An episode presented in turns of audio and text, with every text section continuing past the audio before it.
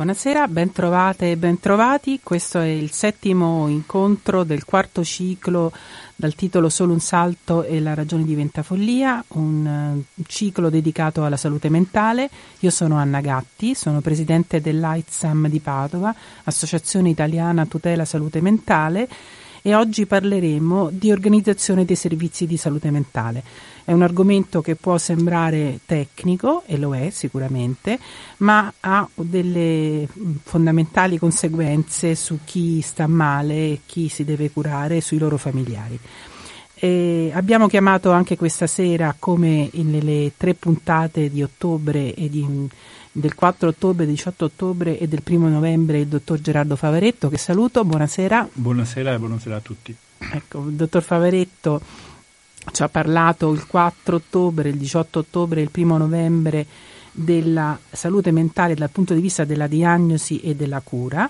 Oggi invece parliamo appunto dell'organizzazione dei servizi. Ne parliamo oggi e ne parleremo anche eh, tra due settimane eh, perché abbiamo invitato oltre al dottor Favaretto anche la dottoressa Tali Corona che è la presidente eh, dell'AITSAM nazionale. L'AITSAM appunto questa l'associazione italiana tutela per la salute mentale che è molto radicata nel territorio del Veneto.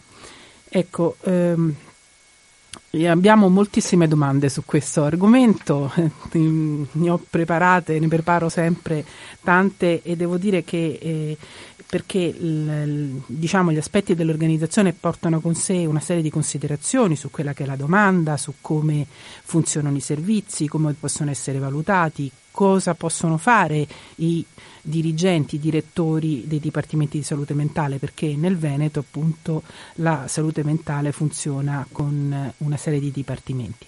Allora, cominciamo subito a um, cercare di capire, ehm, dottor Favaretto, eh, nel, nella cura della salute mentale ci sono dei percorsi di riabilitazione mh, mm, articolati, no? ne abbiamo parlato diffusamente sia per, per, quanto riguarda la riabilitazione che la riabilitazione per l'inserimento lavorativo, l'inserimento abitativo, le iniziative per promuovere lo sviluppo delle relazioni, il passaggio in carico del, del paziente dal servizio psichiatrico eh, diagnosi e cura, cioè dall'SPDC, il, il reparto eh, in cui vengono um, um, ospitate le persone che hanno delle urgenze, al centro di salute mentale. Quindi ci sono tutta una serie di ehm, diciamo, di servizi nel territorio.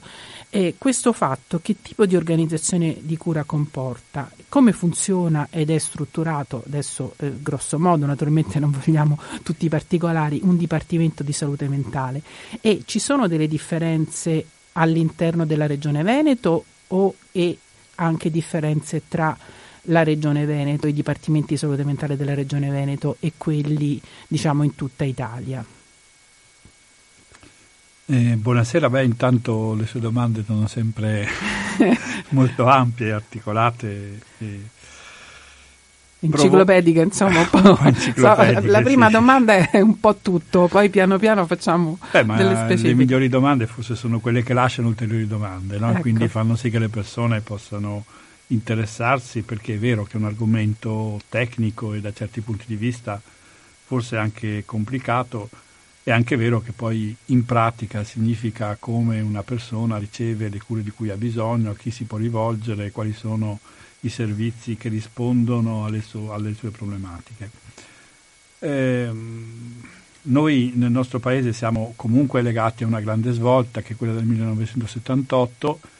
Prima di allora la risposta a chi aveva dei problemi in generale di salute mentale era il manicomio, l'istituzione, cioè una persona veniva ricoverata in manicomio e dal 68 in poi seguita anche un po' da dei dispensari, da dei centri territoriali. Dopo invece il 1978 l'organizzazione dei servizi si è spostata da dentro la struttura ospedaliera a fuori, gli ospedali non hanno più avuto la possibilità di ricoverare nuovi casi e fuori si è creata un'organizzazione. Sono passati però appunto oltre 40 anni, quindi in questi 40 anni dovrebbero essere successe molte cose e sono effettivamente successe. Di fatto la salute mentale è stata aggregata diciamo, alla, alla, ai servizi, all'erogazione dei servizi per la salute in generale. Nel 78 ci fu anche la riforma sanitaria, si passò dal sistema di ospedali e mutue al sistema del Servizio Sanitario Nazionale, che si basa su un principio nel nostro paese universalistico, cioè alle persone è garantito il diritto alla salute e qualsiasi cittadino italiano, per il solo fatto di essere cittadino italiano, ha il diritto di ricevere un'assistenza di tipo sanitario e anche, potremmo dire, sociosanitario, ma già qui introduciamo un elemento naturalmente più complesso. I dipartimenti di salute mentale non nascono immediatamente perché c'è tutto un percorso eh, evolutivo all'interno dei servizi. Lo stesso concetto di salute mentale è un concetto un po' che evolve. Se pensiamo per esempio alle persone che andavano all'interno dei manicomi, c'erano persone che portavano problemi diversi, che aveva problemi che oggi chiameremo di tipo cognitivo, di disabilità. C'è chi eh, nel 75 fu vietato eh, il ricovero all'interno degli ospedali psichiatrici di persone con problemi di uso di sostanze, istituirono i cosiddetti CAD, i centri antidroga, ma non c'è dubbio che le persone che usano sostanze gravitino nell'area delle persone che hanno problemi di salute mentale. Eh, quindi una popolazione che nel manicomio eterogenea via via col crescere del territorio, con l'istituzione delle aziende sanitarie locali e delle cosiddette aree ad integrazione sociosanitaria, anziani, disabili, salute mentale, dipendenza, infanzia, adolescenza e famiglia, questo perlomeno nella regione Veneto, perché bisogna dire che ogni regione effettivamente ha un suo modello e ha avuto una sua evoluzione nonostante le cornici nazionali, cerco di essere sintetico uh-huh. ma molte sono le cose da dire, ecco queste diverse popolazioni che tutte afferiscono al, all'idea, al concetto di salute mentale, perché sono persone che hanno un disagio da un punto di vista della loro condizione esistenziale, relazionale, della possibilità di funzionamento sociale e personale, pian piano hanno ricevuto risposte diverse. Allora ai dipartimenti di salute mentale, che, di cui si è cominciato a parlare negli anni 90 come organizzazione con il primo progetto obiettivo nazionale per la salute mentale, che prevedeva l'istituzione dei dipartimenti, è lì che si comincia a parlare per la prima volta di dipartimenti di salute mentale, si è cominciato a intendere tutti quanti i servizi che erogano prestazioni relative a chi ha un, una patologia eh, di tipo psichiatrico o è portatore di bisogno legato appunto alla presenza di un disturbo mentale. Eh, questo chiaramente ha immediatamente posto un problema, nel senso che mh, eh, non si possono mai tagliare le cose col coltello, non è che si possono distinguere le persone che sì, le persone che no, quelle che hanno solo un problema di salute mentale, quelle che hanno 17 anni, cioè si sono create tutta una serie di cosiddetti confini no? di questa identità ipotetica della persona che eh, era candidata ad avere questi servizi e nello stesso tempo si è avuto tutta un'eredità negli anni 90, eh, negli anni 80 e negli anni 90 delle persone che prima avevano comunque un trascorso all'interno dell'ospedale psichiatrico e che per un qualche motivo, cioè un motivo che non potevano più essere governate, erano state dimesse. Allora, il Dipartimento di Salute Mentale, che ha avuto delle sue evoluzioni, tutta una sua normativa, e con il passaggio della programmazione sociosanitaria alle regioni ha un modello che è profondamente legato alla singola regione e quindi ogni regione ha una propria programmazione, una propria identificazione del Dipartimento di Salute Mentale, pur mantenendo diciamo, in linea di massima quelle che sono le organizzazioni di servizi, di fatto quello che è successo, soprattutto appunto a partire dalla famosa riforma dell'articolo quinto, cioè il fatto che le regioni sono diventate le responsabili della programmazione sociosanitaria, ha fatto sì che ogni regione abbia istituito dei propri progetti obiettivi e una propria programmazione specifica. Il Veneto ne ha avuto eh, uno eh, a ridosso degli anni 2000, un primo progetto e un secondo progetto obiettivo, ce l'ha avuto nel 2010. Cos'è il progetto obiettivo? È quella carta che in qualche modo programma quella che dovrebbe essere l'attività e l'organizzazione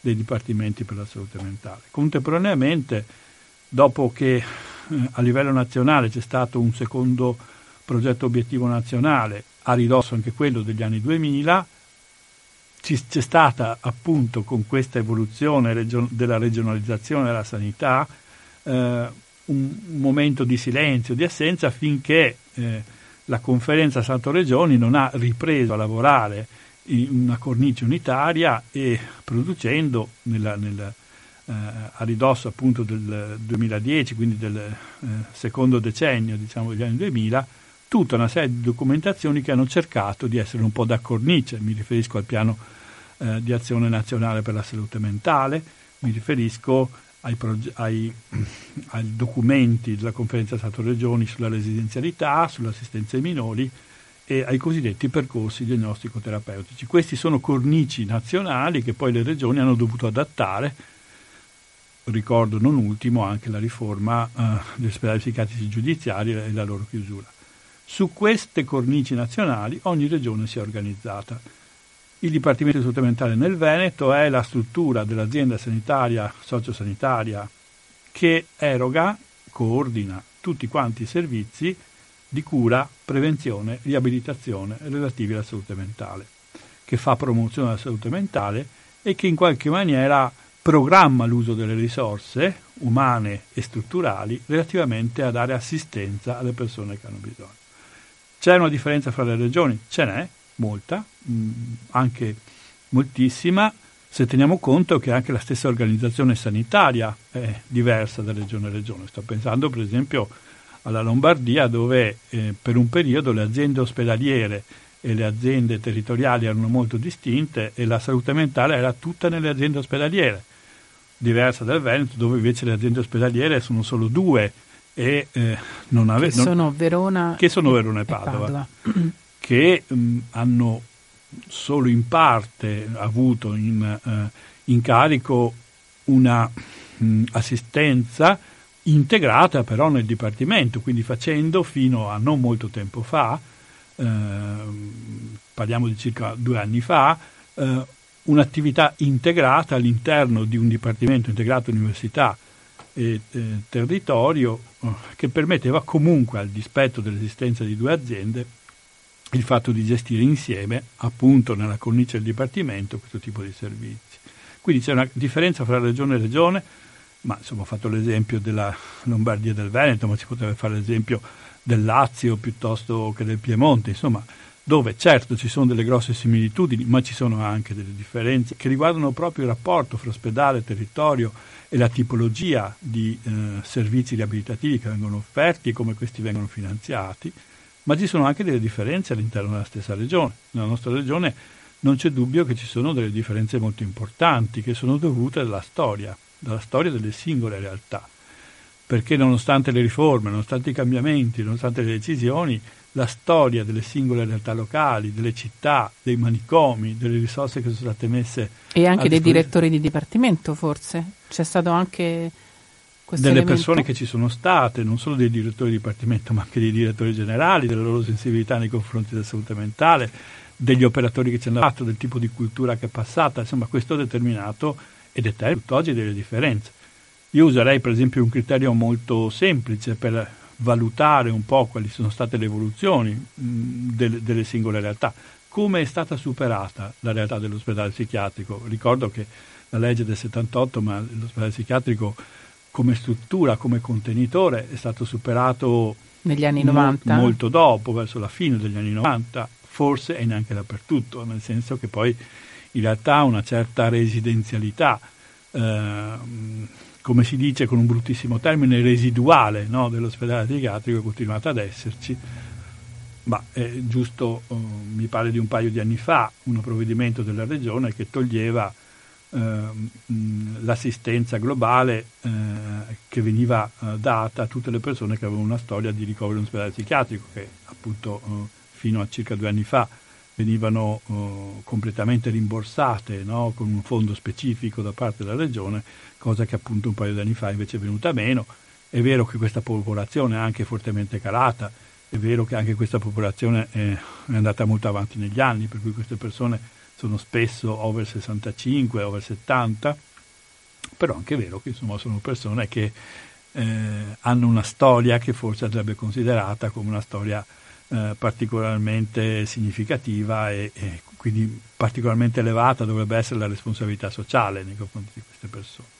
Quindi questo è un indicatore. Come sono stati superati gli ospedali psichiatrici? Questo fa sì, per esempio, che ci sia una certa differenza fra aziende che in passato avevano o non avevano un ospedale psichiatrico, quando le aziende sanitarie e sociosanitarie della regione erano 21, quindi anche di dimensioni minori rispetto alle attuali, c'erano realtà che avevano una storia di ospedale psichiatrico e realtà che un ospedale psichiatrico non ce l'avevano, non avevano sede, insomma non c'era mai stata una sede di questo tipo e questo già mh, voglio dire, condizionava abbastanza. Ma stavano meglio chi, stava meglio chi non aveva l'ospedale psichiatrico rispetto a chi invece aveva, doveva gestire questa questa uscita del, dei degenti nell'ospedale psichiatrico era più avvantaggiato chi, Beh, chi partiva già senza, senza, questa ipoteca insomma, della gestione dell'ospedale?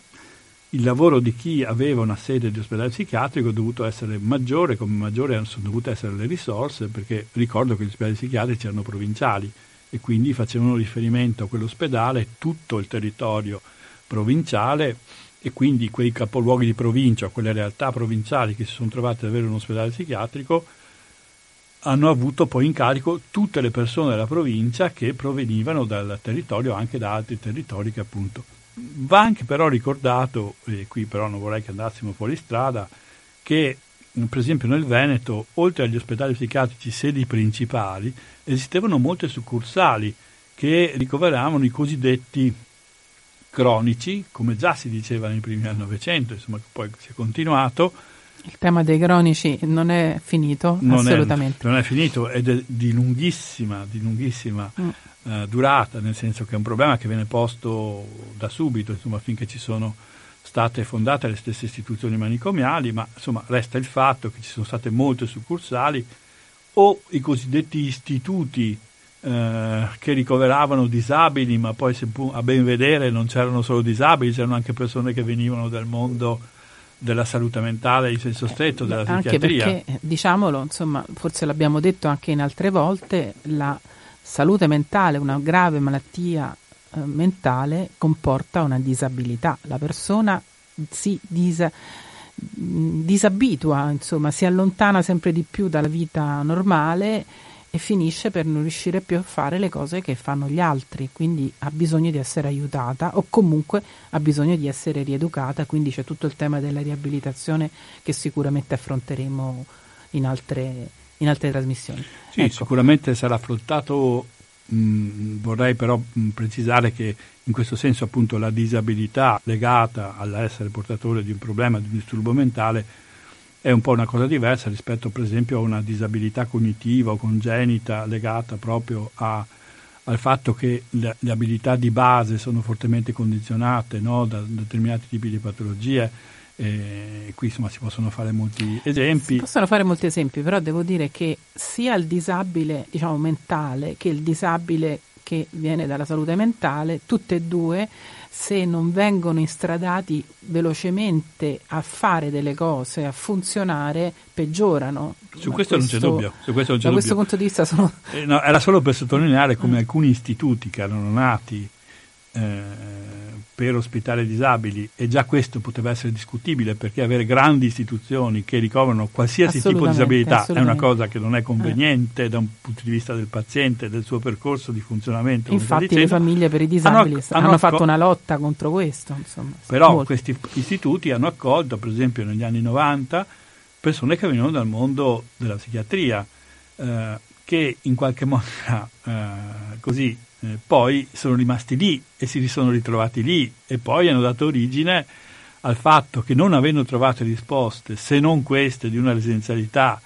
eh, senza fine, senza eh, temporalizzazione, soprattutto senza un'analisi coerente rispetto ai bisogni del paziente, hanno dato luogo a una richiesta costante di residenze per cui di fatto la forma del manicomio così come la conosciamo non c'è più, ma la forma del metteteli da qualche parte per persone che hanno problemi di lunga durata e, e di grande intensità continua ad esserci perché non si ragiona sulle persone, non si ragiona su, punto, su quello che si può fare con loro, ma si ragiona di quello di fare che cosa si deve fare di loro e questo non va bene perché appunto è eh, partire da un presupposto che è profondamente sbagliato.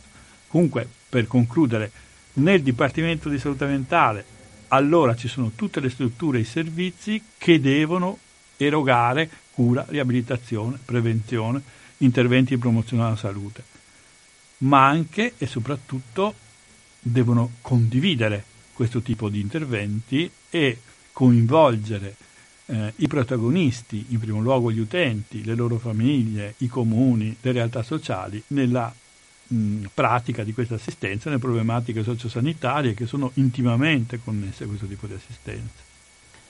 Abbiamo già il, il, l'intervallo, abbiamo fatto solo una domanda, eh? sono 20 domande in tutto, non so, vabbè comunque, eh, facciamo un piccolo intervallo, grazie. Buonasera. Buonasera, riprendiamo la trasmissione. Questa è la settima puntata del quarto ciclo di Solo un salto e la ragione di Ventavollia. Stiamo parlando dell'organizzazione dei servizi di salute mentale, un, un argomento che forse può sembrare tecnico, ma in realtà ha delle forti conseguenze sul sistema di cura dei pazienti eh, psichiatrici e quindi anche su, le, loro fami- sui fo- loro familiari. Ecco, abbiamo un po' fatto una storia, eh, diciamo, delle eh, dei dipartimenti di salute mentale nei primi 20 minuti. Eh, adesso volevo un po' capire eh, chi frequenta i servizi di salute mentale, qual è l'utenza e che tipo di, di conseguenza, che tipo di servizi vengono erogati stante il tipo di utenza eh, che c'è. Beh sì, continuiamo con le domande semplici. Eh, esiste dalla, mh, mm, dai primi anni del 2000 eh, un sistema informativo regionale che è la raccolta di eh, tutti quanti i dati che riguardano le persone assistite all'interno dei servizi e il tipo di prestazioni che vengono loro erogate.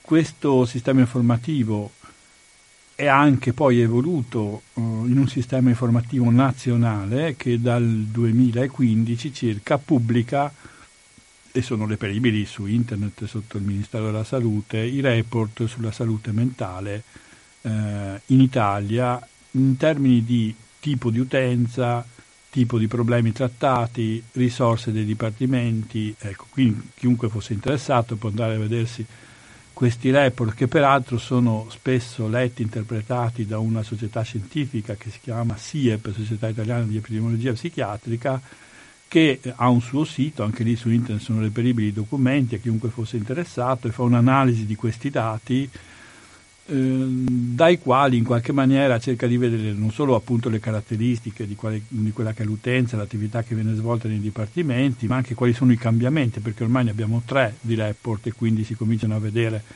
effettivamente quelli che possono essere i confronti da anno a anno, da situazione a situazione, da momento a momento. Quindi oggi abbiamo diversi dati su quelli che sono uh, questi uh, uh, aspetti legati a le caratteristiche dell'utenza.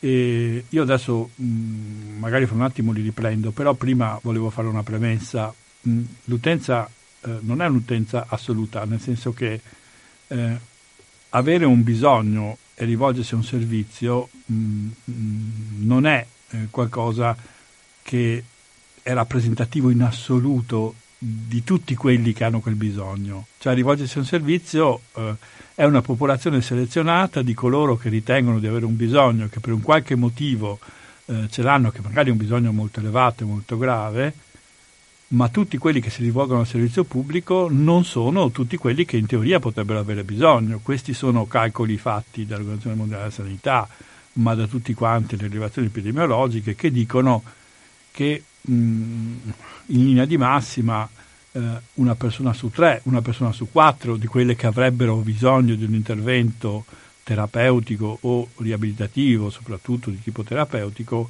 si rivolgono ai servizi per la salute mentale. Ah, una, su, una persona su quattro, una persona su tre, quindi vuol dire che tre quarti e due terzi non si curano, non si curano per niente. O si curano in altri contesti o in altre modalità, o, o, non si curano per niente, o trovano altre modalità, o vanno nel non mondo. Non sapevo che fosse così alta la percentuale. È, è significativa mm. la percentuale, perché bisogna pensare che mm, mm, diciamo, chi va nei servizi eh, per la salute mentale è fra l'1,5 e il 2% a seconda delle realtà locali della regione, eh, della popolazione generale, una prevalenza di, dei disturbi mentali, lì insomma volano dati di tutti i tipi, mm. ma ad essere, come dire, mh, abbastanza attenti e non particolarmente espansivi nelle valutazioni, comunque è almeno 3-4 volte tanto, insomma, eh, la prevalenza di quelli che sono gli strumentali. Basta parlare della depressione, no? che certamente non è l'1% della popolazione, certo. ma è molto mm. di più. Allora, noi calcoliamo che ai servizi vanno alcune persone. Già questo ci dice che fare una valutazione con le diagnosi è molto limitativo, perché ci sono situazioni eh, e motivi che spingono le persone a rivolgersi ai servizi che non sono solo la diagnosi, cioè il tipo di problema che hanno. No? Dire come si fa in molte ricerche sull'uso dei servizi, qui ci sono il 10% di depressi, il 20% di disturbi d'ansia, il 12% di disturbi di personalità, sto dando numeri a caso. Uh-huh. Non significa niente, significa che quelle persone che si sono rivolte al servizio si sono trovate in una condizione in cui avevano per forza la necessità di ricevere un aiuto e questa necessità di ricevere un aiuto è stata determinata da diversi fattori. Uno di questi fattori è il problema, cioè la patologia di cui soffrivano. Un altro di questi fattori è la conoscenza dei servizi. Un altro di questi fattori, questi sono evidenze dimostrate, è la vicinanza dei servizi, cioè se io abito in un posto in cui il primo ambulatorio, il primo centro di salute mentale è a 50 km di distanza, tendo a non andarci, tendo a trovare delle soluzioni alternative. Un'altra variabile è la disponibilità che io ho da un punto di vista economico, quindi per esempio io sono, ho molte risorse, ho molti soldi, penso di poter avere risposte di altro tipo, mi rivolgo a dei professionisti privati, cose del genere. Quindi e solo per fare un esempio, a titolo molto esemplificativo, quanti sono le variabili che poi determinano il fatto che una persona singolarmente o no si rivolga ai singoli servizi. Certo è che le persone che hanno dei problemi più gravi dal punto di vista del funzionamento personale e sociale tendono ad arrivare ai servizi con maggiore, con maggiore facilità, perché i loro fallimenti, le loro difficoltà, i loro conflitti a livello personale e sociale fanno sì che poi alla fine arrivino ai servizi, ci sia quell'aspetto così difficile e controverso che fa sì che per molti ci sia una sorta di mandato sociale ad occuparsi, cioè si dice dovete occuparvi, arrivano, sono intercettati in qualche momento dalla rete sociosanitaria, il medico di base, il pronto soccorso, eh, l'assistente sociale del comune, qualsiasi sia, e vengono avviati i servizi. Questo è un'altra variabile che va tenuta in considerazione, cioè l'importanza e la gravità del, del funzionamento sociale. Quindi diciamo che sui, la percentuale di persone con grave disturbo che sta nei servizi è più alta di 1 su 4, ma sarà 3 su 4, sì, 4 sì, su 5, sì, insomma, 4 su 5 delle persone grave vengono ai servizi. Perché tra l'altro io credo che ci sia, eh, dopo ne parliamo, ma insomma pur mm, criticando il servizio pubblico quanto vogliamo, ma io come familiare mi fido molto di più del servizio pubblico se mio figlio sta veramente male piuttosto che andare dal privato. Dopo, dopo faremo questo discorso sul pubblico e sul privato perché no, insomma, eh, ovviamente c'è una struttura molto più articolata, una capacità di offerta molto comunque maggiore. Va bene, comunque mm, riprendiamo questo discorso. Quindi eh, il, la domanda è così eh, eh, strutturata, insomma, che ci sono eh, solo uno su, tre, uno su quattro delle persone che stanno male che si rivolgono ai servizi pubblici e in parte altri si, si, rivolgeranno al privato. E rispetto al privato per esempio il servizio pubblico un direttore di dipartimento lei è stato direttore di dipartimento per molto tempo ha qualche possibilità di intervenire di dire la sua di eh, anche fare un controllo eh, dell'operato del privato immagino per esempio non so ci sono una marea di psicologi eh, voi potete fare qualcosa o non avete tempo naturalmente, immagino. Una delle prime, delle prime risp- risposte a questa domanda potrebbe essere questa. Però sarebbe anche importante, no? perché in fondo il direttore del Dipartimento di Treviso, della, della, provi- di Treviso di provincia, della provincia come lei è stato fino a marzo del 2019, è responsabile della salute di tutta Treviso e provincia. Che cosa potete fare voi nei confronti del, del privato e cosa fate?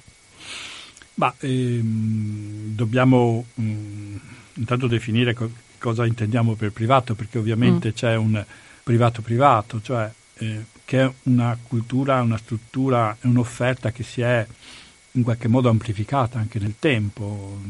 Molti psicologi si sono laureati, c'è un'offerta di psicoterapie, eh, ci sono, sono, sono nati poliambulatori.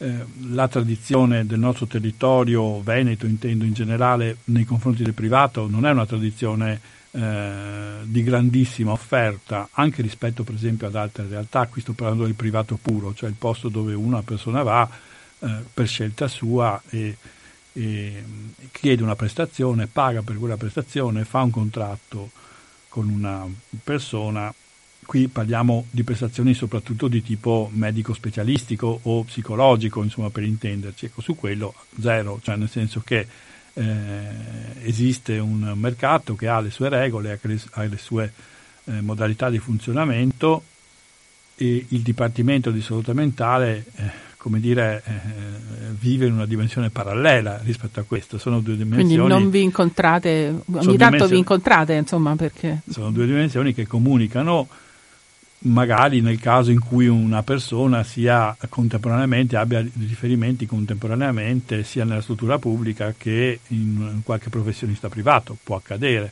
che ci sia non so qualche psicologo che, che eroga delle prestazioni specifiche fa una, un certo tipo di psichiatria nell'ambito, nell'ambito privato e mh, tiene i contatti magari col medico del CSM che segue quel determinato paziente. Questo può accadere, ma direi che insomma, non è strutturale, è un po' occasionale ed è legato a un certo tipo di mercato, un certo tipo di offerta che peraltro, ripeto, andrebbe seguita e valutata perché si sta in qualche modo evolvendo.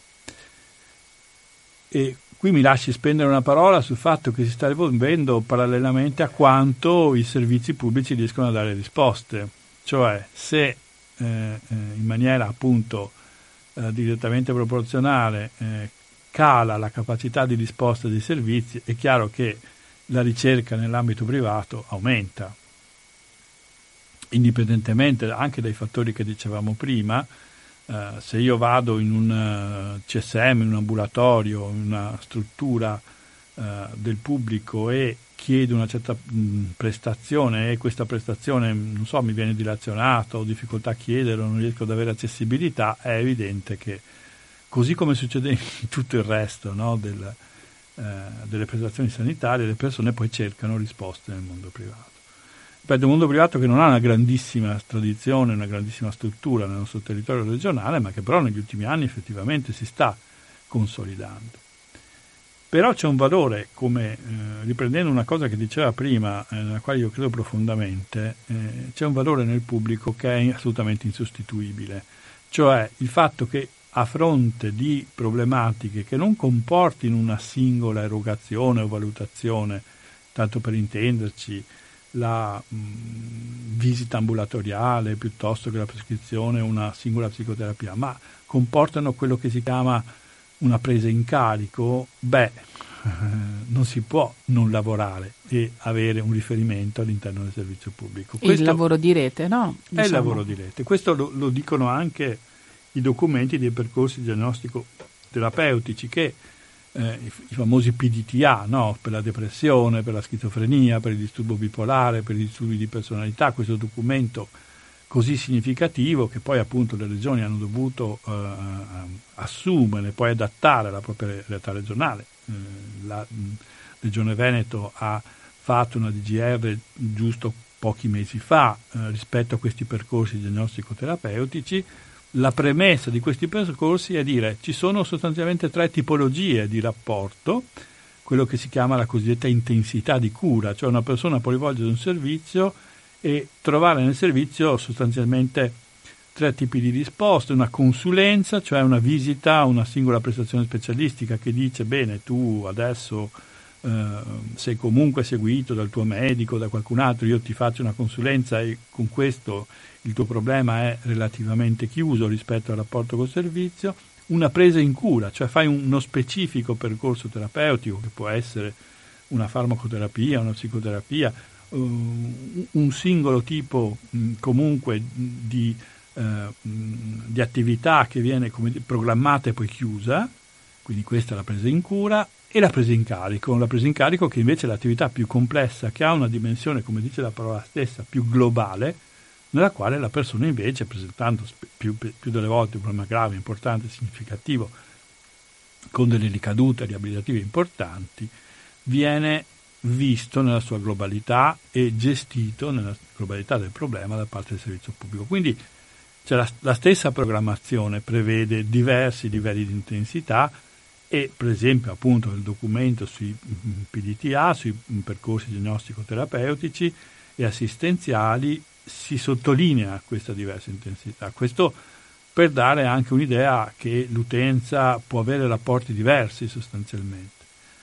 Quanto questo in realtà accada eh, è tutto da verificare, da verificare anche nei dati, cioè quante persone effettivamente ricevono consulenze, quante persone sono effettivamente in carico, eh, queste sono cose che vanno per esempio misurate sui turnover, cioè quante persone hanno come si dice, le cartelle chiuse, cioè a un certo punto finiscono i loro percorsi assistenziali, quanti sono i nuovi ingressi all'interno, quante persone hanno prestazioni e quante prestazioni ricevono in un anno, per quanto tempo ricevono queste prestazioni. Questi sono i modi per verificare. L'altra cosa del rapporto col privato che invece il Dipartimento Supplementare deve controllare deve controllare, è la spesa con il cosiddetto privato convenzionato, cioè, per intenderci, tutti quei privati che siano privati sociali, che siano privati convenzionati, cioè cosiddette cliniche preaccreditate, che erogano per il pubblico dei servizi, cioè perché alla fin fine sono sì privati, ma chi poi paga è il pubblico sostanzialmente. Su questi il Dipartimento Supplementare ha il dovere di esercitare controllo, verifica, programmazione.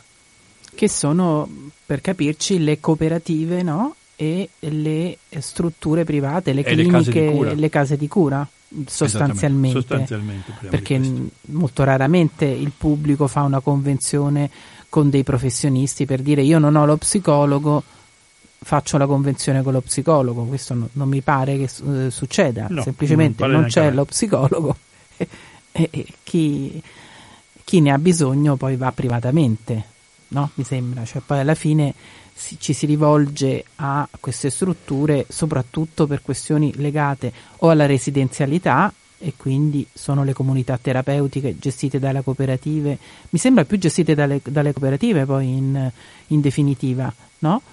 Ci si sono... a queste strutture o per realizzare percorsi riabilitativi che prevedano la residenzialità, ma che possono anche prevedere inserimenti lavorativi, uh-huh. che mhm. possono anche vedere altri tipi Quindi, di attività in generale, diciamo, centri diurni o cose del genere. Un intervento abbastanza importante, importante intervento... oppure, come nel caso del caso di cura, per dei ricoveri eh, eh, in ambiente sanitario che abbiano le caratteristiche. Poi, per esempio, ci sono, nel Veneto ci sono anche i posti letto dell'SPDC, cioè il servizio psichiatrico certo. di diagnosi e cura. Nel Veneto ci sono i posti privati delle cliniche private. No, no però non no? sono SPDC, non, cioè, ah. nel senso che eh, gli SPDC sono una struttura del servizio pubblico all'interno dell'ospedale generale, così come recita mm. la legge, che fornisce ed eroga la prestazione ricovero in psichiatria. Mm. Mm.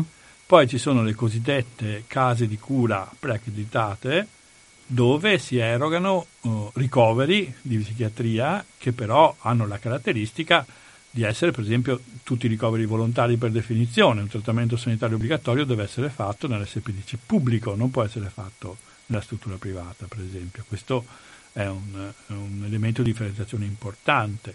Mm. Eh, spesso le case di cura fanno un'attività di ricovero programmata, per cui una persona va lì, chiede ricovero, ci va, vieni, vieni fra 20 giorni che c'è posto, la SBDC lavora sul pronto soccorso, quindi su, anche sull'emergenza, dà delle risposte immediate, quindi eh, c'è senz'altro differenza fra queste, le case di cura, l'attività delle case di cura e quelle del, mh, degli SPDC del servizio pubblico all'interno degli ospedali. Nel Veneto ci sono gli SPDC, c'è una dotazione di SPDC, ogni dipartimento ha i propri SPDC una relazione in linea di massima che dovrebbe essere un posto letto ogni 10.000 abitanti, a seconda appunto della realtà è più o meno rispettata. Insomma. Ho capito, facciamo un'altra piccola interruzione. Grazie.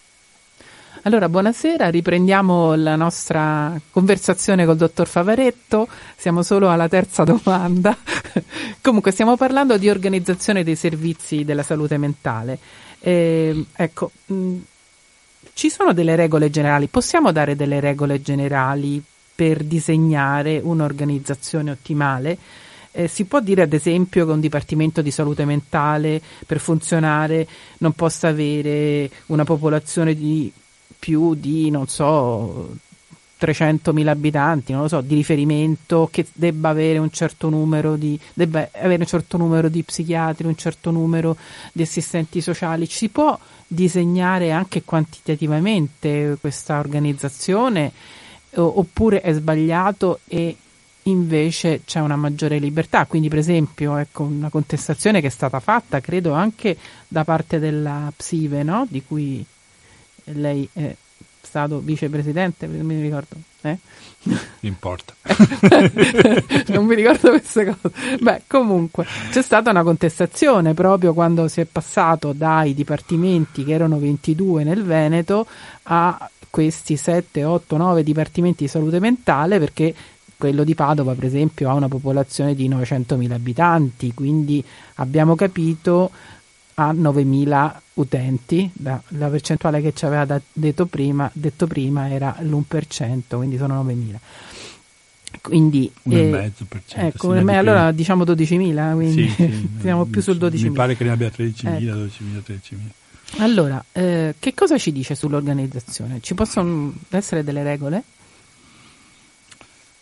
Eh, beh, certo, le regole ci devono sempre essere dappertutto, mm. mi pare una logica. Le, da cosa vengono le regole? le regole, innanzitutto, visto che stiamo parlando eh, di qualcosa che ha a che fare con l'assistenza, e in teoria dovrebbe avere a che fare anche con eh, una conoscenza di tipo oh, medico, sanitario e gestionale, le regole le possiamo andare a trovare in tutti gli studi che sono stati fatti su cosa funziona meglio e su cosa funziona peggio c'è una sterminata letteratura su come si devono organizzare i servizi per la salute mentale.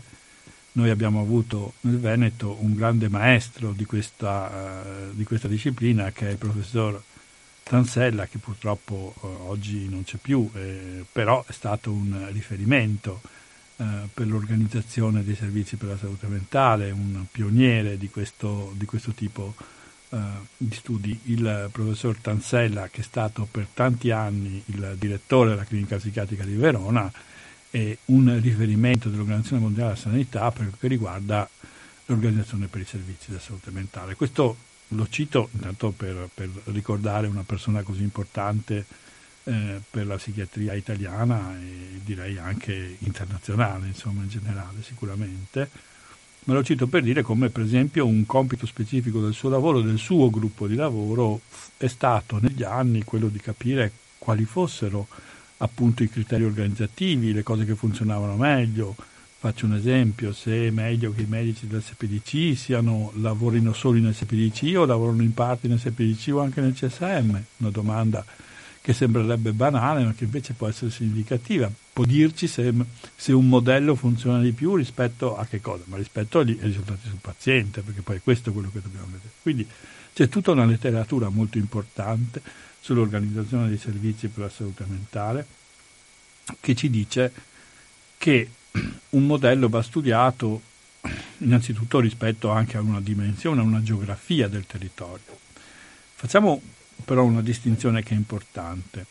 Eh, il Dipartimento di Salute Mentale è l'insieme dei servizi per la salute mentale, è come dire che il Dipartimento è mm, l'organismo di un'azienda sanitaria che mette insieme tutti quanti i servizi. Cosa intendiamo per servizio? Questo sto facendo riferimento al progetto obiettivo della Regione Veneto del 2010. Il servizio è tutte quelle strutture che danno a un determinato tipo di territorio, idealmente un distretto, danno tutte le possibili risposte nell'ambito della salute mentale, quindi ci deve essere un SPDC, un centro di salute mentale, un centro diurno, delle comunità terapeutiche.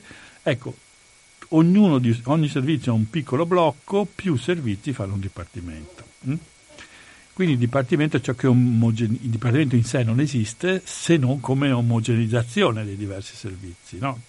Anche qui a Padova, ma in qualsiasi altra realtà esisto o esistevano diversi servizi per la salute mentale.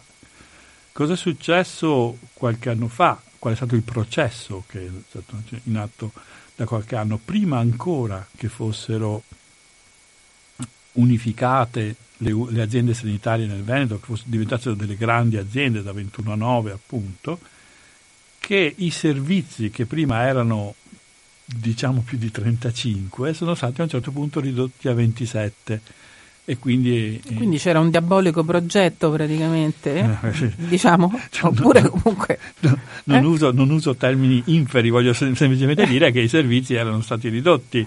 Eh, non ridotte le strutture, ridotti i servizi in, intesi come apicalità, come eh, responsabilità. Ah, cioè rimanevano comunque le strutture territoriali, quindi gli ambulatori, eccetera, solo che se prima c'erano tre direttori, adesso sono diventati due o sono diminuiti? Diciamo Com'è? che sono progressivamente diminuiti. Le apicalità. Le apicalità, quindi le organizzazioni diciamo, non so, se prima c'era un uh, direttore che aveva un centro di salute mentale, una SPDC, un centro diurno, poi il uh, direttore successivo aveva due centri di salute mentale sotto la sua responsabilità.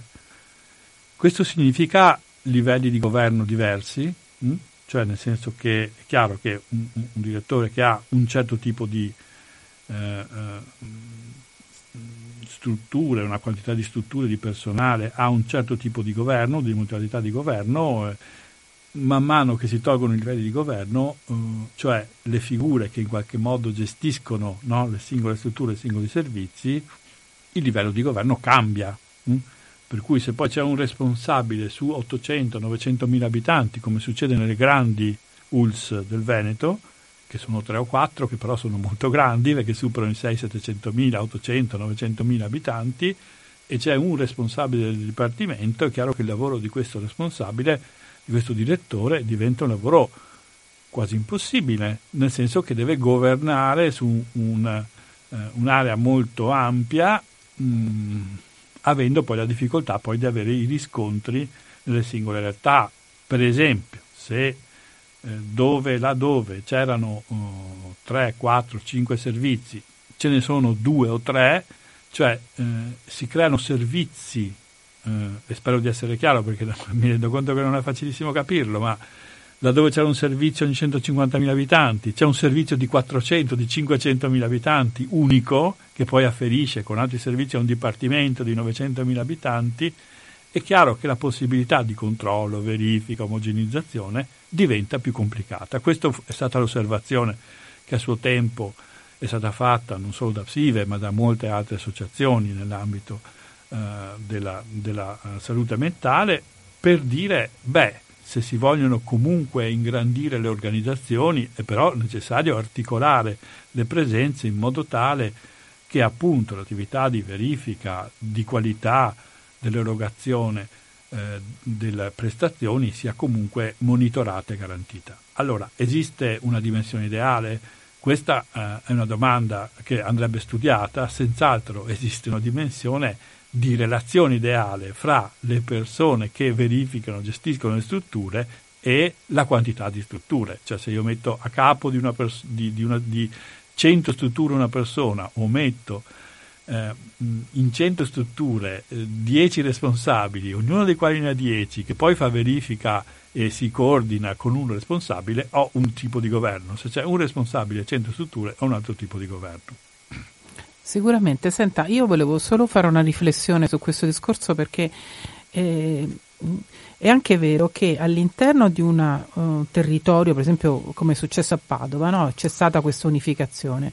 C'erano tante comunità terapeutiche, c'erano tante strutture residenziali, adesso co- c'è un solo responsabile di tutte queste strutture residenziali. Però questo ha comportato e comporterà, io auspico, una maggiore omogeneità e una migliore gestione delle diverse particolarità di, quei, di, quelle strutture. Quindi si possono anche specializzare, per esempio, di comunità terapeutica. Adesso sto facendo un'ipotesi che non so se poi può essere, eh, si può realizzare, ma uno può anche dire eh, io ho quella persona che ha quella particolarità, che ha delle difficoltà a stare nella comunità terapeutica B, la metto nella comunità terapeutica Z e ho eh, C, D, F, G, H, L, M, N, tutte le altre comunità eh, alternative. Mentre se ho solo tre comunità terapeutiche, eh, quello o va lì oppure non ci rimane. Quindi c'è anche questo elemento che potrebbe eh, diciamo,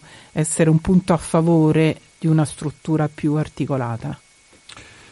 Siamo completamente d'accordo, però mh, le farei not- sul fatto che ci possono essere delle opportunità, le farei notare che eh, mh, essere come dire, a capo o sovrintendere, per esempio, a una metodologia riabilitativa, cioè come le persone ricevono, entrano, sono monitorate ed escono, come sono efficaci gli interventi riabilitativi, è molto opportuno che accada appunto in modo omogeneo all'interno di un dipartimento, per quanto questo sia grande, ma è molto giusto che sia così. Ma una cosa è essere diciamo, responsabili di una linea, di un percorso, di una metodologia, una cosa è essere responsabili delle singole strutture.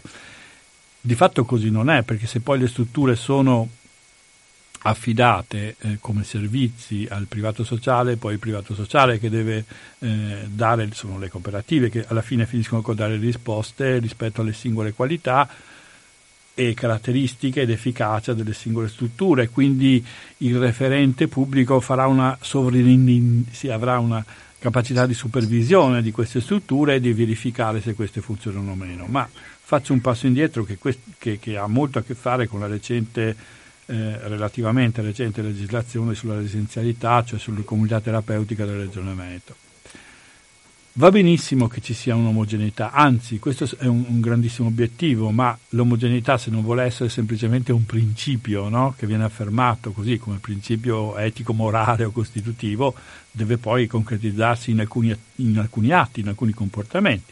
Per esempio, definire la tipologia di comunità, definire la tipologia di bisogno, fare delle valutazioni standardizzate, cioè mettere in maniera trasparente che una persona nel momento in cui ha un'indicazione a un, entrare in un percorso comunitario abbia quelle caratteristiche che sono evidentemente eh, più sensibili eh, rispetto a quelli che saranno gli interventi all'interno del percorso comunitario. Ma faccio un esempio molto banale, tanto per, per per farmi capire, perché altrimenti la cosa sembra più complicata di quello che è.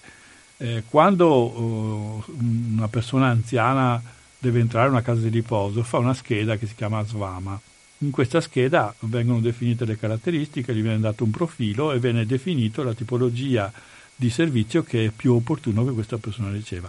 Perché non si può fare anche all'interno della salute mentale, tenuto conto che questo aiuterebbe ancora di più a definire la persona, i suoi bisogni le sue caratteristiche, magari scoprire che certe persone non hanno bisogno di andare in una struttura, ma magari hanno bisogno di altro, di al- hanno altre tipologie, per esempio, non so, hanno bisogno di avere una casa o di stare in una situazione supportata e quindi bisognerebbe trovare sistemi riabilitativi che non siano semplicemente, come dicevo prima, quelli di mettere una persona da qualche parte, ma di fare con una persona ciò di cui ha bisogno. Ha bisogno di stare in una, in una, comunità per otto mesi, per un anno, benissimo. Quali sono i criteri che fanno sì che entri, per esempio, in una comunità alloggio piuttosto che una comunità terapeutica?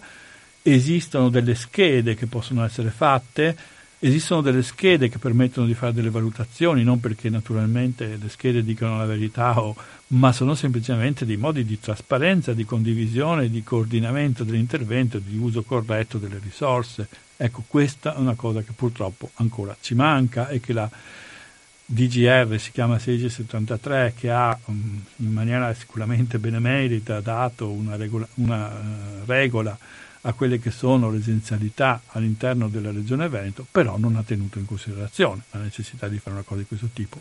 Questo però era stato suggerito da molti psichiatri che si potesse fare, così non è stato, eh, no, e non è stato fatto. Quindi siamo d'accordo, certamente, certe volte eh, mettere insieme può essere un'opportunità, diventano opportunità tanto più sono chiare le regole con le quali poi queste opportunità vengono esercitate, non semplicemente in maniera arbitraria o, o formale, ma in maniera sostanziale mm. perché vengono comunque applicati certi ecco. percorsi, verifiche e, e poi eh, si traggono le conclusioni da questo. Sì, lei prima ha accennato a un tema che a me sta particolarmente a cuore, che è quello diciamo degli indicatori di performance eh, della struttura. Ecco, questa era una cosa che a me aveva colpito perché io eh, a parte che sono laureata in statistica la pratico molto poco questa, questa laurea, però in ogni caso mi sembrava che fosse anche di buon senso chiedere eh, ai responsabili di, di, strutture che in qualche modo esprimessi, ehm, diciamo, mh, mh, avessero modo di esprimere, di valutare quello, il loro lavoro attraverso degli indicatori quantitativi. Capisco che il problema degli indicatori quantitativi spesso dà fastidio perché la qualità non è una quantità, eccetera, eccetera. Però poi eh, di fatto la Regione Veneto da tempo no, ha espresso degli indicatori.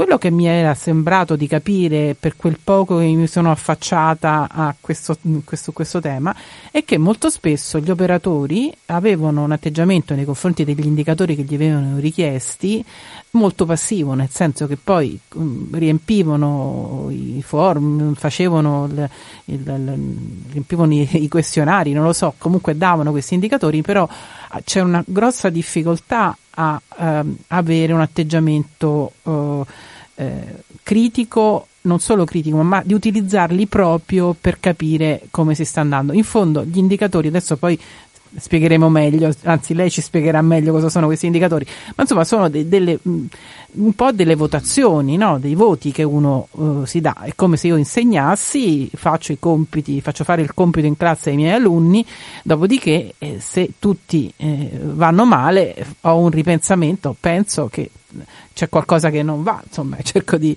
di vedere quello che sto facendo. Ecco, eh, parliamo un po' di indicatori e eh, anche del fatto, secondo me, che sarebbe molto uh, utile se questi fossero più partecipati dagli operatori, cioè se gli operatori in qualche modo avessero, mo, avessero la possibilità di eh, utilizzarli e di, di vederli come uno specchio di quello che loro stanno facendo.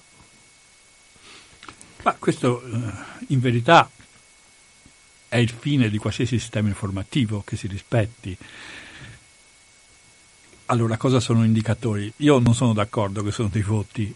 Gli indicatori sono la misurazione di alcuni fenomeni che noi abbiamo, riteniamo siano rilevanti. Cioè, ci sono alcuni fenomeni nel funzionamento di un servizio, noi riteniamo che quei fenomeni, quei dati, quel tipo di attività abbia un significato particolarmente positivo o negativo, a seconda di come l'indicatore viene interpretato, per dirci eh, se quel servizio sta funzionando come deve funzionare, cioè se è efficace, cioè se raggiunge gli obiettivi che deve eh, raggiungere. Eh, facciamo degli esempi concreti, così se no parliamo senza... Per esempio, uh, un indicatore molto semplice, estremamente semplice, eh, è quello di dire in un centro di salute mentale eh, quante cartelle sono aperte, quante persone sono venute quest'anno di nuove rispetto a quello che c'erano. Uh, se ne sono venute molto meno, per esempio dell'1% o dell'1,5% della popolazione, significa che probabilmente il centro di salute mentale non sta facendo, non è sufficientemente accessibile rispetto alle persone. Perché se noi ci aspettiamo che appunto vedi il discorso che facevamo prima, che il servizio pubblico sia di riferimento per quella percentuale di popolazione che ha la necessità, se quell'indicatore, cioè cartelle aperte, cartelle aperte nuove nell'anno, è un indicatore basso, significa che non ha sufficiente, sufficiente accessibilità. Tanto per fare un esempio molto banale, se ne possono fare molti altri quanti no. interventi, per esempio, riceve e quante prestazioni riceve mediamente una persona che ha una cartella aperta e che ha un certo tipo di problematica, per esempio grave, durante un anno o durante sei mesi? Una prestazione? Due prestazioni? Cinque prestazioni? lì dobbiamo mettere, evidentemente si può mettere una soglia e dire, beh, se riceve meno di tre prestazioni in sei mesi e ha un problema molto serio, forse la qualità della sua presa in carico o le verifiche che sono fatte non sono sufficienti. Ecco, gli indicatori sono questi, cioè stabilire dei fenomeni, in questo caso avere una cartella aperta, ricevere le prestazioni, misurare la quantità delle prestazioni, vedere se la cartella è stata chiusa in un tempo realistico, oppure sto pensando agli SPDC, questi sono indicatori che vengono utilizzati eh, normalmente, vedere se dopo un mese o entro un mese che una persona è stata ricoverata viene ricoverata nuovamente. Questo è un indicatore importante. Se viene ricoverata prima di un mese che è stata dimessa, vuol dire che c'è qualcosa che non va in questa in dimissione. In questo caso nel centro di salute mentale, immagino, più che nell'SPDC. Sì, è un, Perché è dato... vuol dire che non è stata ben, non è riuscita a essere stata seguita poi dopo il ricovero nel centro di salute mentale. Io preferisco dire c'è qualcosa che non va nel sistema perché poi ah, SPDC, vabbè. SPDC non, e non CSM. nessuno. No, no, beh, non è questione di colpevolizzare qualcuno o meno, ma siccome eh, SPDC e CSM sono comunque lavorano insieme, vuol dire che è il loro sistema di funzionare insieme che non va più che il singolo intervento che è stato dato o non è stato dato, vuol dire che non c'è stato sufficiente coordinamento che non c'è stata sufficiente valutazione della dimissione, che non è stata preparata, insomma, poi la cosa va indagata caso per caso, situazione mm. per situazione, laddove tu dovessi trovare. Quindi indicatori già esistono, come si diceva prima, la Regione Veneto ne misura alcuni, ma questo non significa che non se ne possono trovare degli altri, che non si possono poi fare delle verifiche rispetto a misurare quelli che sono per esempio l'attività dei servizi riabilitativi con alcuni indicatori che sono definiti su questo. Ecco, forse avremo bisogno di lavorare di più per definire meglio uh, ulteriori indicatori, per esempio sul sistema residenzialità, che non siano semplicemente il tempo di permanenza o, o altri tipi di cose. Ce ne sono, ce ne sono anche su questo mh, mm, rispetto alla qualità del servizio erogato. Sì, anche perché non vorrei mai che poi questo costringesse gli operatori a far uscire una persona dalla residenzialità perché dicono beh più di tanto non puoi rimanere, vai e poi semmai quella sta ancora male ha ancora bisogno di essere aiutata, insomma, ecco, io non, mm, non vorrei mai. E abbiamo ancora da fare una piccola pausa. Grazie. Allora, abbiamo parlato prima, par- mm, buongiorno, ri- siamo ritornati in studio, abbiamo, stiamo parlando dell'organizzazione dei servizi di salute mentale. Eh, prima abbiamo parlato eh, appunto degli indicatori, dell'importanza degli indicatori per valutare eh, l'efficacia insomma, del, dell'intervento. Adesso volevo dal dottor Favaretto una riflessione, visto che lui è stato anche direttore di un dipartimento di salute mentale. Quanto conta secondo lei e il direttore nel promuovere i cambiamenti e nella efficacia, nell'efficienza del servizio? Un cattivo direttore può fare dei disastri e un buon direttore può cambiare molto le cose? Ehm Domande sempre facili. Eh. Bisognerebbe anche portare il livello delle, delle pause musicali a livello delle domande. no, tanto per dire che non siamo sempre seriosi. Insomma, ecco. mm, allora, mm, parliamo di un servizio pubblico. Eh, un servizio pubblico è, un, è, un'istituzione, cioè qualcosa che in qualche modo è dato e ci sono dei ruoli all'interno di questo servizio ruoli che comportano il fatto che ci sono, che ci sono istituzioni che fra di loro eh, hanno dei rapporti, la regione mh, determina le aziende sociosanitarie che hanno dei loro direttori, c'è un direttore generale, ci sono dei direttori di area, eh, in, all'interno di queste istituzioni poi ci sono i dipartimenti per la salute mentale. Eh, mh, io peraltro ho avuto la fortuna di avere anche un'esperienza come direttore di area, ho fatto per cinque anni direttore dei servizi sociali, ho fatto il direttore di dipartimento, quindi mh, ho potuto in qualche maniera farmi un'idea anche da punti di vista diversi di come possa funzionare un'istituzione. Eh, lei mi sta chiedendo se una brava persona eh, che funziona e che attenta e che ascolta e che è attenta alle innovazioni e che sa tenere i rapporti e che fa cerca di fare il suo dovere e che verifica le cose è meglio di una persona che invece non fa queste cose. È chiaro che è una domanda questa... retorica, insomma, cioè, cioè, è una domanda assolutamente retorica. È chiaro che Io sono molto preoccupata, adesso le dico mm, proprio brevemente, del fatto che mentre eh, diciamo forse possiamo accettare una certa mediocrità vari, a vari livelli di, eh, di, performance, invece quando si tratta di fare dirigenti, forse il dirigente deve veramente essere qualcosa di un po' più eh, sinceramente, perché mh, mm, mi, è, mi, è, successo per esempio di andare certe volte a dei eh, convegni. Ecco, questa riflessione mi è venuta perché sono andata ad un convegno in cui si parlava di contenzione e c'erano una serie di direttori di SPDC in questo caso, erano eh, che hanno eh, raccontato la loro esperienza e lì era evidente che c'era una forte personalità una certa capacità anche di organizzare il lavoro, di proporre le cose, di essere presenti e di portare certi eh, eh, un discorso, di riuscire a portare avanti il discorso. E ho l'impressione che ci siano questo eh, problema, diciamo, del manager sia eh, importante, però può darsi che sia non lo so, volevo sentire lei cosa ne pensa.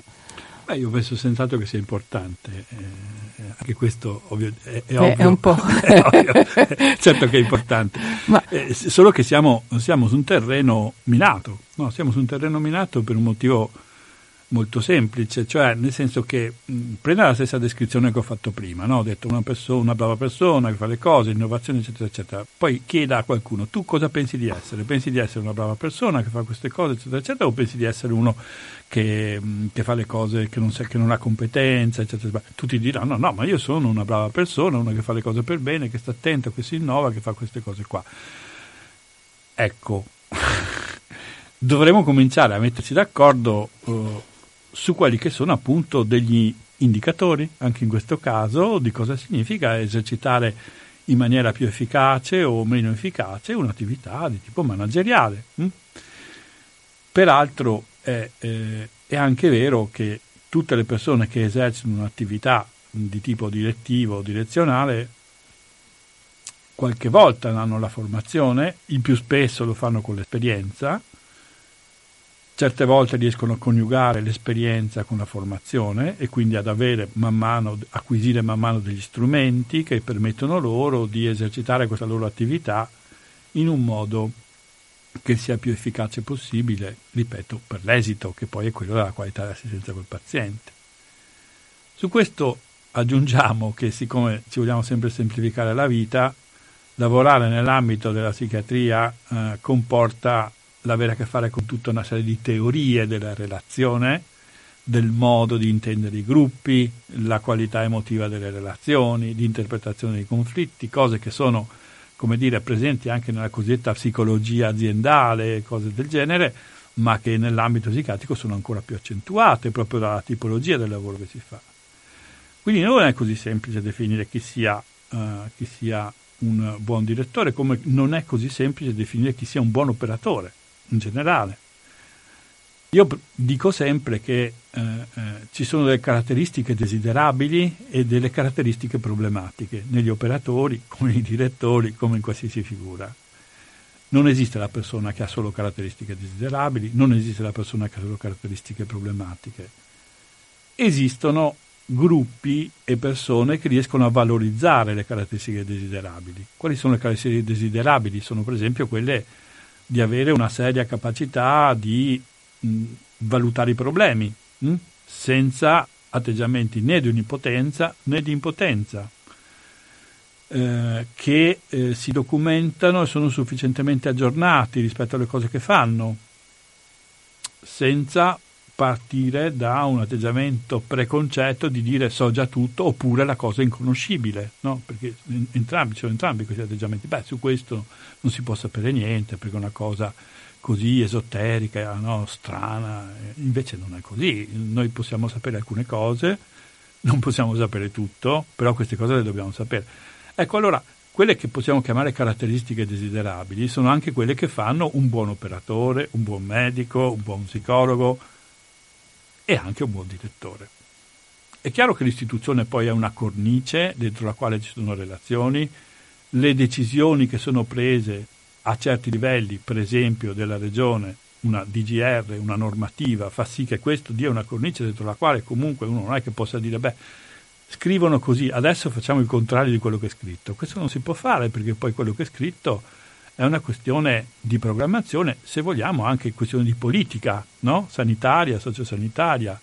E questa storia della politica sociosanitaria certo eh, fa parte anche dei compiti dei direttori, per esempio, ma nella sua applicazione, perché i direttori eh, di dipartimento di salute mentale possono dare un contributo tecnico, ma non possono fare delle scelte, perché poi le scelte le fa l'istituzione la fa l'istituzione politica che è la regione, da questo punto di vista è una cosa che va considerata insomma, come determinante. Quindi forse più che chiedersi se uno è bravo o non è bravo, perché ribadisco sono tutti bravi, tutti dicono di essere bravi, tutti pensano di essere bravi, tendenzialmente pensano che gli altri siano degli imbecilli, perché questo purtroppo è una cosa che, eh, che è piuttosto diffusa, di pensare che gli altri non capiscono niente, eccetera, eccetera. Questa è una cosa che purtroppo non va molto bene, perché Ecco, piuttosto che dire se uno è bravo o non è bravo, bisognerebbe cominciare a dirsi quali sono appunto le caratteristiche desiderabili. Cos'è? Qual è, quali sono gli atteggiamenti che funzionano di più?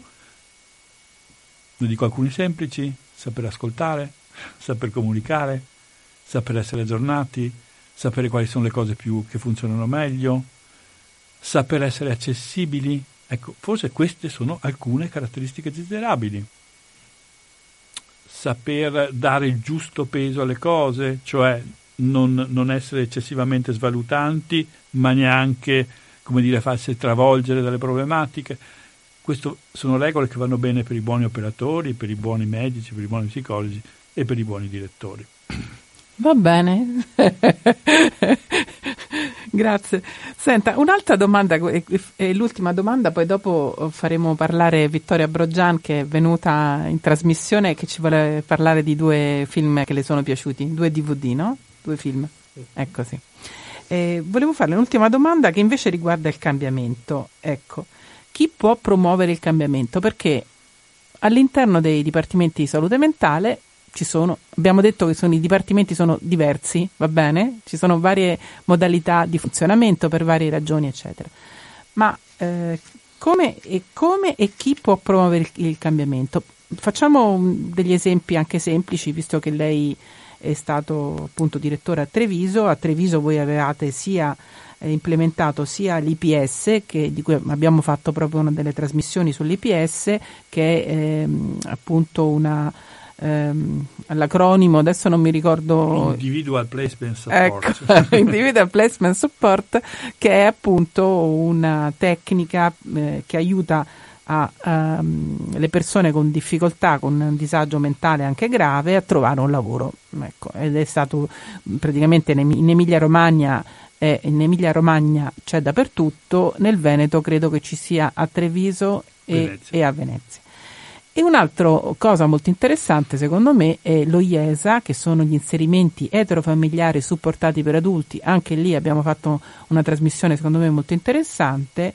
E anche questa è una cosa che avete voi, non credo che abbia nessun altro dipartimento. Quindi lei è riuscita a portare queste, queste, queste novità, queste, queste innovazioni. E anche qui chi l'ha portato? L'ha voluto portare lei? C'è stato una, un movimento di popolo a Treviso? Ah, bene, non lo sapevo. È stato qualcuno che l'ha spinta a fare una, una scelta di questo genere? Come è successo, per esempio? Beh, mm, a me non mi ha spinto nessuno. Queste sono cose che, sono, eh, che hanno fatto parte eh, della cultura del Dipartimento, sono state esperienze che per esempio lo IESA io ho trovato quando sono andato a Treviso che esisteva già e che era stato il frutto di un lavoro di alcuni operatori che insieme avevano pensato a questa esperienza, che è un'esperienza consolidata nel tempo, presente in altre parti d'Italia e che avevano avuto la determinazione. Quando io mi sono trovato di fronte allo IESA ho detto questa è una buona cosa, è bene che vada avanti. Eh, quindi nessuno mi ha forzato. Eh, in, in, quel momento io credo di aver riconosciuto un'attività molto valida e credo che una eh, delle chiavi anche per fare un buon lavoro eh, di direttore sia quello di riconoscere la storia di quel territorio, di quel dipartimento, di quell'organizzazione e valorizzarne gli aspetti positivi. Ma se lei mi chiede cos'è che promuove l'evoluzione e il cambiamento, la risposta è la vita. la vita promuove l'evoluzione e il cambiamento, cioè è impossibile non cambiare. Spesso, paradossalmente, il problema è che c'è una negazione nei confronti dei cambiamenti e non ci si accorge invece di quanto le cose in sé comunque cambiano, cambiano i bisogni, cambiano le domande, cambiano le persone quindi in logica dovrebbe cambiare la nostra conoscenza e cercare di chiederci che strumenti noi abbiamo. Mm? L'IPS, per esempio, ehm, è stato introdotto, c'ero io, ma c'erano altri colleghi che l'hanno introdotto eh, grazie come dire, a una valutazione di tante altre persone che poi hanno pensato che questa potesse essere una strategia. Quindi basta seguirli i cambiamenti, non è, necessario, no, non è necessario avere l'invenzione del coniglio del cappello che ti permette di fare il miglior servizio della terra, ma se tu lasci al servizio, come dire, avere delle idee, e quindi per esempio secondo me uno dei compiti, una delle qualità, delle caratteristiche desiderabili di un direttore è permettere che ci siano delle idee, stimolare che ci siano delle idee, aiutare che queste idee si possano realizzare, non necessariamente averle lui le idee, no? ma permettere che le risorse che ci sono possono esprimersi al massimo di quello che possono dare. Questi sono degli esempi, ma non sono necessariamente le chiavi per un buon funzionamento. L'innovazione è necessaria e deve essere strutturalmente dentro quello che si chiama, lo si diceva ancora negli anni 90, il miglioramento continuo della qualità, cioè il fatto che ci sia costantemente una verifica e la possibilità di dire va bene, questa cosa adesso um, faccio un esempio molto banale, eh, eh, io non so per quanto tempo si potrà ignorare che le persone vivono con i social, con i telefonini, con le connessioni e che anche la loro salute mentale è per esempio eh, legata a questi aspetti e che molte persone cercano risposte ai loro problemi attraverso questi strumenti. Eh, una cosa che avevamo sperimentato a Treviso, per esempio, è la possibilità di dare loro risposte anche attraverso eh, eh, strumenti di questo tipo, che si chiamano di telepsichiatria. Non è che questa sia una cosa che chissà cosa cambia, ma è un tentativo come un altro per poter provare a stare dietro al fatto che la vita per prima porta a delle evoluzioni, dei cambiamenti, a delle innovazioni. Di solito noi siamo in ritardo, non siamo mai in anticipo rispetto a queste cose. Va bene, grazie. Io farei subito parlare Vittoria che ci... Sì? Vittoria, di quali film ci vuoi parlare? Allora, io ho visto due film in questo periodo eh, riguardanti, che parlavano anche di, di persone con disturbi psichiatrici eh, che mi hanno colpito particolarmente.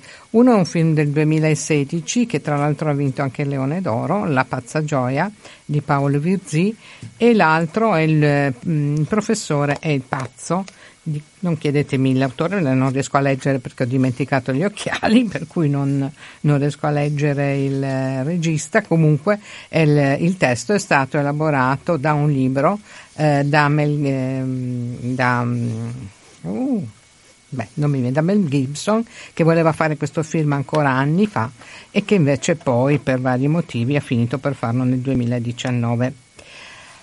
Allora, il film di Virzì mi è piaciuto veramente molto, ehm, perché è un film molto colorato rispetto a, a, quest'altro invece del professore Pazzo che è ambientato in Inghilterra, nell'Inghilterra di inizio Novecento, eh, e invece La Pazza Gioia è ambientato ai giorni nostri, è ambientato praticamente in una comunità, ma poi le persone che le protagoniste riescono a uscire da questa comunità e invece l'altro è ambientato in un um, truce tipo castello, istituzione inglese, eh, sì, un sì, un manicomio vero e proprio, e la persona che, eh, inizio a parlare di questo, la persona che eh, va, eh, finisce in questo manicomio perché ha ucciso una, una, un passante pensando che fosse un, uh, eh, che questa persona lo perseguitasse, è un medico americano che ha fatto la guerra di secessione e che è stato costretto a marchiare a fuoco un disertore e questa cosa lo ha sconvolto, è stato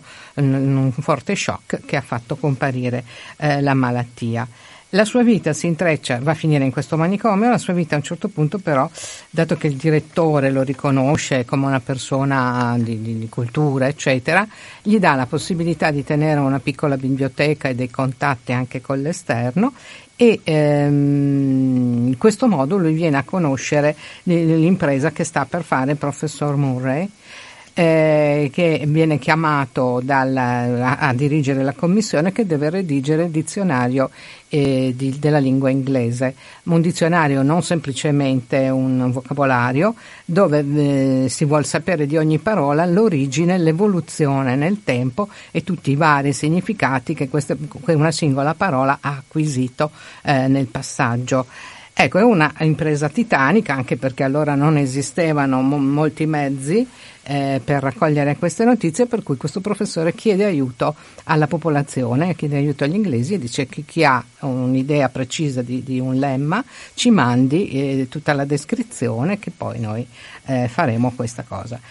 Questo contatto tra queste due persone fa nascere una forte amicizia, qui la faccio un po' breve, mm, le vicende sono molto intense, un'intensa amicizia tra i due che eh, aiuterà poi eh, in un periodo di, forte crisi eh, il, il medico americano a recuperare un po' di serenità e di tranquillità e aiuterà anche il professore a risolvere il problema del, del, eh, della commissione che a un certo punto si ritrova ad avere dei nemici all'interno che lo, lo, lo buttano fuori poi eh, proprio attraverso l'aiuto anche di Winston Churchill riesce a recuperare sua, il, il, suo ruolo. Ehm, è molto bella secondo me perché fa un po' il parallelo con l'altro film, la storia di, di, amicizia tra questi due personaggi e l'aiuto che il professore riesce a dare al, al medico e viceversa. Invece nella pazza gioia abbiamo appunto questa bellissima mh, comunità eh, in Versilia credo sia posizionata, eh, questa bellissima comunità terapeutica dove c'è una signora che si dà molte aree, Beatrice con, con, vari cognomi, e, che proviene da una famiglia effettivamente bene, eh, quindi anche ammanicata con, eh, con vari personaggi politici, eccetera, si scopre poi durante il film, e l'arrivo di una ragazzetta magra e piena di tatuaggi eh, Donatella che eh, viene mandata lì dentro, tutte e due sono in quel posto tra l'altro perché hanno eh, fatto delle, sono perseguite penalmente. Una perché per falsi e mm, imbrogli vari con, eh, con, soldi, spese folli, e l'altra perché ha tentato il suicidio insieme al bambino, al suo figlio di, di otto mesi eh, a un certo punto i, i medici, le, l'equipe che le segue all'interno vede che tra di loro, perché una parla moltissimo, la, la Beatrice parla moltissimo, è logorroica, molto, eh, molto esuberante, mentre l'altra molto silenziosa e riservata, e vede che la, questa coppia eh, si compensa molto bene e decide di portarle a lavorare fuori e proprio durante un ritorno dal lavoro le, la Beatrice prende l'iniziativa e porta l'amica dentro l'autobus e così comincia la loro fuga.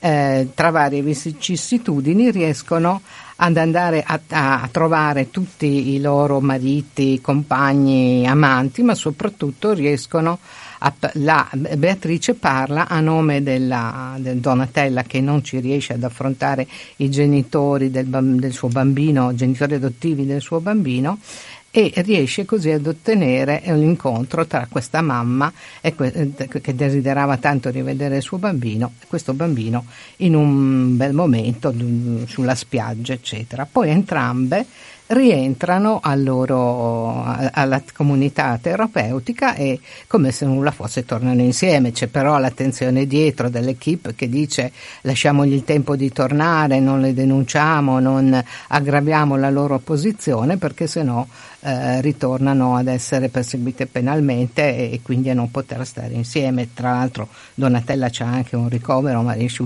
a fuggire anche da questo. Ecco, è la storia di due amicizie, una al maschile e una al femminile secondo me, eh, che mi sono piaciute molto per questo motivo. Un altro, la pazza gioia e l'altro è il professore, il professore e il pazzo. E il pazzo. Eh, del Pazzagioia volevo dire una cosa, che guardando nel menu si trova il backstage, cioè tutta la preparazione del DVD, set. Insomma, bisogna sì, bisogna prendere il DVD, anche perché ormai non lo danno più nel cinema. Ma la cosa interessante è che nel backstage fa vedere eh, la preparazione del, delle comparse delle persone che ci sono all'interno di questa casa terapeutica, che sono effettivamente delle persone con problemi psichiatrici e che raccontano ah, le loro storie. Le pers- è molto, le, molto bello, sì. a me è piaciuta anche questa un, parte moltissimo. Grazie. Grazie Vittoria, allora io saluto tutti quanti. Eh, saluto il dottor Favaretto che comunque sarà con noi anche tra due settimane, insieme a lui la dottoressa Tali Corona che è la presidente dell'AITSAM nazionale, quindi parleremo di, sempre di organizzazione di servizi, ma faremo una particolare riflessione sulle associazioni, le associazioni di familiari e anche quelle degli utenti. Eh, volevo ricordare due cose, uno un appuntamento giovedì 23 gennaio alle 18.30 presso la Feltrinelli di Padova ci sarà la presentazione del libro Le parole ritrovate, la rivoluzione dolce del fare assieme nella salute mentale, l'esperienza di Trento eh, che è stata portata da Trento anche in, altre, eh, in altri dipartimenti di salute mentale, in altri servizi di salute mentale. L'altro appuntamento, quindi questo è il 23 gennaio alle 18.30 presso la libreria Feltrinelli, il libro Le parole ritrovate eh, sul coinvolgimento dei familiari degli utenti nella, nei servizi di salute mentale. E l'altro appuntamento molto interessante, dovete però prenotarvi, è, è, è, gratuito ma è necessario avere il biglietto all'MPX di Padova, al cinema teatro MPX di Padova, sabato 18 gennaio alle 15.30 eh, viene, verrà proiettato il documentario Come stanno i ragazzi, un documentario molto interessante che affronta un tema molto delicato che è quello del suicidio nei giovani e negli adolescenti e sarà ospite il professor Gustavo Pietropolli Charmet che è un famoso, almeno per chi è nell'ambiente, un famoso specialista e, e psichiatra che proprio si occupa dei giovani e degli adolescenti. Io ringrazio ancora tutti, vi saluto e vi do appuntamento fra due settimane.